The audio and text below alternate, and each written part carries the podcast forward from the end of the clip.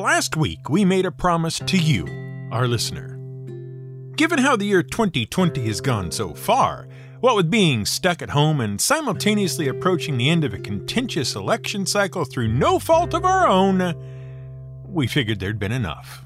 Enough what? Enough everything, really. We'd be perfectly happy if they just rolled the year up early and put it away, acknowledging what a bad job they'd done with it. Whomever they might be, they certainly have a lot to answer for this year. Anyhow, there's been enough general stress produced to flex the Eiffel Tower, and we are loath to add any more to it just so we can do some sort of creepy, crawly, scary batch of themed episodes. If you want the really scary ones, go listen to last October's episodes where we talked about things like ghost towns and haunted paintings. Instead, we've made a promise to you to take as our theme this month the warm fuzzies. Things about which you can feel good and comfortable and happy. Relaxing episodes meant to warm your heart. Which is interesting, now that we come to think about it. Quite some time ago, we received a request from one of our regular listeners to talk about a particular topic they were interested in. See, it was February, and certain things were on more or less everyone's mind. At least as much as they could be, given all the problems that were, at the time, merely looming on the horizon. They weren't on our minds, you understand. We're not given to those sorts of fits of emotion. At least, we think they're emotions. We're pretty sure we saw it on a list somewhere. We are, of course, talking about love potions. And it says more about the state of the internet than it does about us that it took this long to get to the topic. See, if you type love potion into the usual ubiquitous search engine, you'll get a ton of results to be sure. Unfortunately, most of them are what we call low quality results even leaving aside the fact that most of them are sketchy, highly suspect, and potentially not safe for anyone, really, they don't reflect much in the way of true or accurate information, so much as they do a bunch of info people would really like to be true. The problem is, then, separating the wheat from the chaff. Lots of folks are happy to tell you how to make modern potions, love and otherwise but very few are anywhere near getting the historical context and actual usage out there for the general public to consume. And we're here to tell you right now that if your first inclination for finding out about potions of any sort is to turn to the so called modern day witch, you might be a tad disappointed. But we think it's fair to say that almost no one modern who thinks of potions and their effects gets it right these days. In fact, it's safe to say that much of what people today think about potions and their operation is a pretty romanticized version of things. You know, like the ones you read about in your favorite fantasy games and novels. The kind that start out like double, double toil and trouble, fire burn and cauldron bubble, eye of newt and toe of frog, wool of bat and ton of dog, and so on. And there are at least two things wrong with it. For one thing, that's not even the whole recipe, it's just the tiny bit you remember. And for another, it was never going to give someone else the warm fuzzies. This is GM Word of the Week, and I'm Fiddleback. When it comes to Shakespeare, he appears to have been rather fond of potions of one sort or another. The reference above comes from the tragedy of Macbeth, of course. See, there was a lot going on in England at the time the play was written and first performed in 1606. Just three years before, a man named James had shown up in England. Thanks to being the son of Mary, Queen of Scots, who was no longer allowed to rule Scotland on account of maybe having arranged to have her previous husband, James's father, Henry Stuart, murdered, and his estate blown up so she could marry her lover, the man convicted of the murder and arson, also named James, he had become James VI of Scotland, king. But the reason James VI was in England in the first place was because he was related to Henry VII, former King of England, by way of being his great great great grandson, which was how far back England had to go in order to find a new ruler in the royal line since Elizabeth I had died and left no heir. So James VI of Scotland was also James I of England. All clear now? Good. Fortunately for Shakespeare, James I slash VI liked a good play. and Shakespeare was already well known for writing such things. Even Elizabeth I had recognized his talents and patronized his plays, so it was easy enough for King James to take on the same duties. And since the new king was Scottish, suddenly all things also Scottish became all the rage in London. They even had actual Scotsmen openly roaming the city streets. Can you imagine? The public couldn't get enough, and never one to miss an opportunity, Shakespeare decided that a play about something Scottish would probably go over pretty well. So he set about writing one both to cash in on the current interests and as a sort of, oh, you're Scottish? What a coincidence! I've just finished a play that is also Scottish, perhaps you'll enjoy it, sort of present for King James. But Shakespeare works on several levels, as anyone who has studied his works even casually can tell you. James I had two keen interests. The first was in treason, or rather the prevention of it. See, Scottish history was full of traitors betraying their lords and kings so they could become lords and kings themselves instead. Quite reasonably, any king of Scotland was very wise to be so concerned. But James had gone one step further and taken notes about how traitors operated, and this led to his second keen interest witches. See, witches tended to be the people Scottish traitors went to in order to devise their plots against the folks in charge and get a little help in carrying out their plans. So James made what we're quite sure was a reasonable inference for the time. Namely, if I get rid of all the witches, the would be traders will have no one to turn to for all that help and advice, and witches are much easier to find than traders are. At least for the time being. So he set about having every witch he could find executed. So up walks Shakespeare with his new Scottish play, and how does it open? Why, with Macbeth, successful general, meeting a trio of the witchiest witches ever witched, who proceed to tell him that, through no effort or merit of his own, he will be right wise King of Scotland. And what happens next? Well, we'd hate to spoil it for you, but sure enough, the means to fulfill the prophecy quickly present themselves. Macbeth is, on the surface, about what happens to traitors. But it's also about the ambition for power and how too much ambition and too much power are bad things. It might be that Shakespeare was sneaking in a tiny warning to King James to temper whatever thirst for power he may have and to rule with reason and compassion rather than simply as a means to gather power to himself. Probably a warning James was already well aware of, given what happened to his mother, but one that might have needed reinforcement in Shakespeare's estimation. In any case, a number of themes present themselves throughout the play, which is one reason it has been so popular throughout the centuries but it certainly didn't hurt to have it in front of the king at the time. But what of this scene with the witches? What are we to make of it and their cauldron of evil? At one and the same time, Shakespeare uses it to set tone, theme, and atmosphere for the play. Double, double toil and trouble. The witches mean to do evil with their brew, which is reinforced a few lines later for a charm of powerful trouble like a hell broth boil and bubble. They aren't in it to help anyone or to improve anyone's life, and they certainly aren't doing Macbeth any favors. But they definitely have ill intent for any and all who come by. The list of ingredients is a frightening concoction of disgusting bits of various unpleasant creatures and human body parts, all of which help set up just how unpleasant things are about to get in the rest of the play. But the real kickers in the ingredient list are hemlock and yew, both poisonous even when not brewed up into a potion. Hemlock kills by inducing respiratory failure, and yew kills by very swiftly causing cardiac arrest. Not only is the potion setting the mood for the evil workings of the play, but also foreshadowing the deaths to come.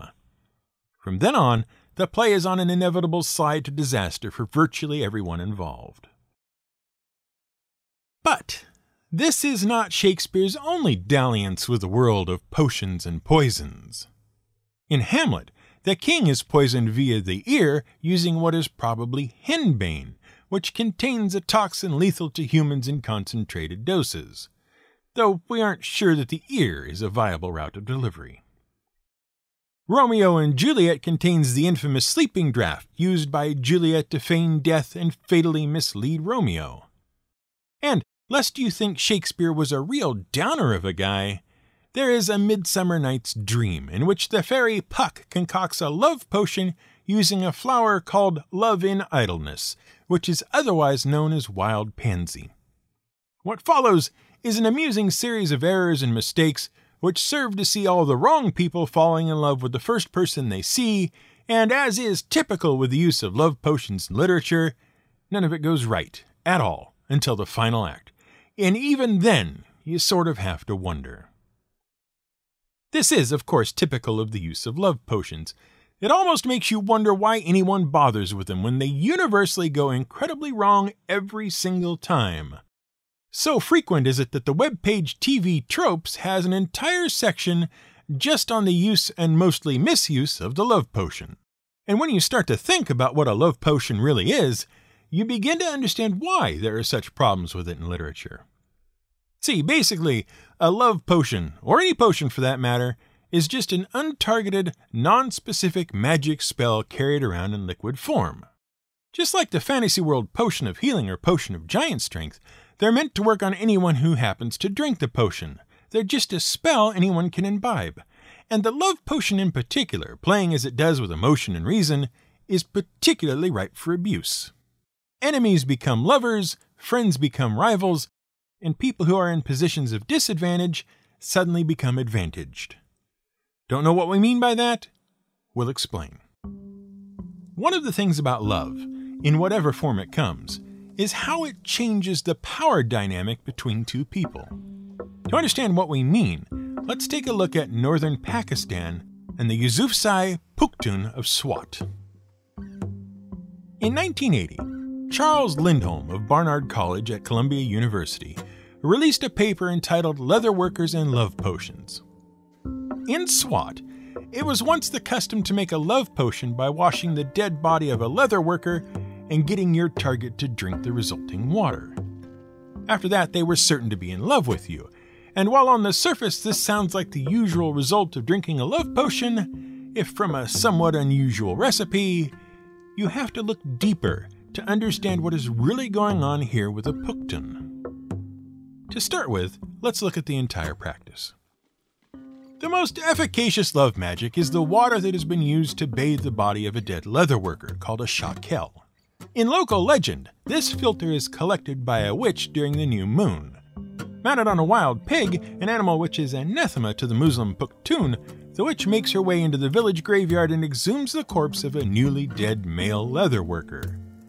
She hangs his body from a tree, washes it, and sells the water to women who will give it to their husbands or lovers in their tea. It is never used on a woman. Modern Pukhtun say they no longer believe in the witch on a pig aspect, but they continue to have faith in the power of the magic water, claiming that it is still actually collected, sold, and used. Rumors of disinterred leather workers are pointed to as proof of the continuation of this practice. Now, it's difficult to understand, but the reason the love potion is never used on women in Pukhtun society has to do with how their society organizes itself. And it begins with inheritance and genealogy, the basic principles of which are organized through the male line, with all sons sharing equally in the estates and property of the father. But the Pukhtun put strong emphasis on the individual and separation from others. Males hold themselves apart from virtually everyone else and strive to be seen as fiercely self reliant. Asking for or needing help are seen as signs of weakness. This puts the fathers at odds with their sons, since they've each been raised in the same way with the same values. Part of being seen as a man is self reliance, but the sons also need to inherit the father's property in order to be seen as having achieved full manhood. The father wants no help from his sons and doesn't even wish to associate with them as this could mean others see him as weak. So, what arises is a situation in which the father keeps as much distance from his sons as he can, and the sons can only sit around waiting for the man to die and the opportunity to inherit his lands, since the father cannot and will not give it to them outright, as this would be seen as helping them and a sign of weakness not just on their part, but his as well, while simultaneously costing the father what is basically his ticket to manhood all his property. Then, once the father finally does pass, all the sons, who have tried to position themselves as the most worthy inheritor while the man was alive, begin fighting amongst themselves to inherit what property they can. It's a complicated and confusing series of standards to a mind not raised in the community, but it amounts to this Men and their sons are all essentially estranged from each other, but the sons are brought up by the father to be this way, and the father is admired by the community and his sons for treating them in what is seen as the right and proper way. While the sons are looked down upon until such time as they have their property and the father's legacy, and the more the father denies them these things, the more they dislike him for it. Meanwhile, women in the Pukhtun society have, on the face of it, even less of a position and no power at all. Their husbands treat them even worse than the sons, while at the same time needing their wives to help produce these same sons. It is seen as a weakness to even have to marry. But since sons are so valued in the community for carrying on the lineage, all men want sons and therefore have to marry in order to properly fulfill their roles. And that's at least three paradoxes right off the start. It's no stretch to say that understanding the Pukhtun is a real struggle for someone brought up in a Western tradition. You keep asking yourself why these people can't just find a way to get along. But it's a society that simply doesn't work the way we might wish it would. Things only get more complicated from here, but we'll try to keep it as simple as we can with the understanding that this is way, way more complex than we can explain in one episode. With the father's separation from his family, with the need to remain independent and self reliant, it falls to the wife and mother to provide love and support for the children. So, where do the sons go for a father figure that can advise them or even just listen to their problems? Well, they go to the only other families that might be around the leather workers. Leather workers in Pukhtun are attached to specific families in a sort of patronage arrangement. They own no land and are not genealogically part of their society, so they are capable of operating outside of the Pukhtun structure. They fulfill many roles, but among them is providing a growing boy with advice, concern, and care. But because they take on this traditionally female role, and because they own no land, the Pukhtuns see them as one of the lowest ranked people in the society. They become, within the standards of the Pukhtun, more effeminate, more like women. Now, the thing is, if you are a Pukhtun woman, you have no path to power. Almost no one needs you in order for society to function as it does. Except, in reality, everyone needs you. Without you, there is no society to be had because there are no children. No children means no sons, and no sons means no path of inheritance for the father's legacy.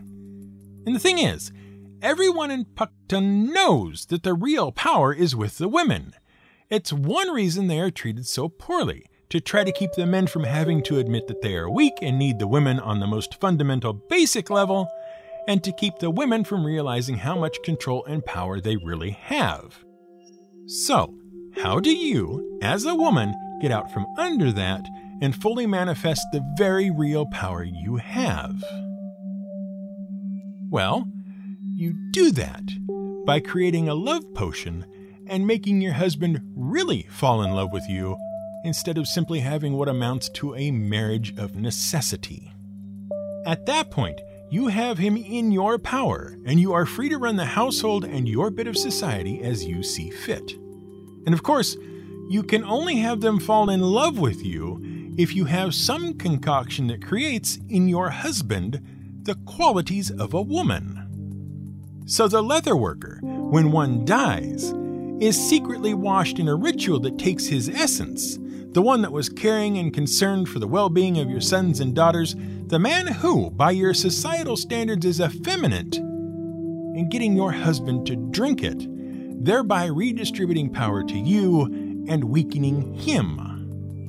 No man would ever want his wife to drink it because there is no need. He already has all the power he wants. But every woman wants her husband to drink in order to get out from under and improve her life. And to a certain extent, this is what happens every time a love potion comes up in literature. Power changes. The commoner in love with a royal goes out and has a love potion made looking to make the royal value them as an equal rather than seeing them as beneath their station. Some folks use it to teach a lesson to someone who has snubbed another because of their looks. Others use love potions to sow chaos out of order. There are all sorts of reasons for the application of a love potion, but very few, if any of them, are because two people are equally valued by each other and share the same level of power. But we're left to ask are there, or were there, ever any love potions that really worked? If you mean concoctions that engendered real love between two parties who otherwise would not have fallen in love of their own accord, no, sadly not. No amount of special ritual, secret ingredients gathered by moonlight, or tiny little vials of golden liquid slipped into a drink will make someone love you who does not already do so. Sorry, it's just not how things work. And even if they did, is that what you really want? To go through the rest of your life knowing that the person you are sharing your life with only loves you because you forced them? What kind of existence is that? Better to have nothing, if you ask us. In fact, the thing to really keep in mind with regards to love potions and their ilk is that they were most often used as an excuse. See, throughout history, especially the sort of romantic, fantastical version of history we've all become familiar with from our stories of adventure, but also the actual real history of the world, the man is allowed a certain amount of freedom that did not, and in some cases still does not, accrue to the woman. One of those portions of freedom was the ability to go about your day meeting potential romantic partners to whom you were not married and sort of sowing your oats. Yes, some, even many women did and still do partake of this same activity. But society changes slowly. And in the past, the men generally got the better part of the deal. They could very often do as they liked when it came to inviting people back to their apartments to look at the etchings. Etchings and chill, as it were. Which was all well and good, and in some cases even expected, right up until the wife found out. And then you and your etchings were in trouble. So it was very handy to be able to look your beloved significant other in the eyes and claim you had no knowledge of how it was you came to be viewing the etchings with that particular person. No, really, last thing we remember, we were in the tavern with the lads enjoying a frothing mead by the cooking fire. We swear, on our honor, you've got to believe us. We know she's probably a witch of some sort. No, seriously. We bet what she did was slip something into our drink that made us fall in love with her. Some sort of love potion. You can't blame us for that. Which just leaves us with one last thing to say. Sometimes the warm fuzzies are a warning sign.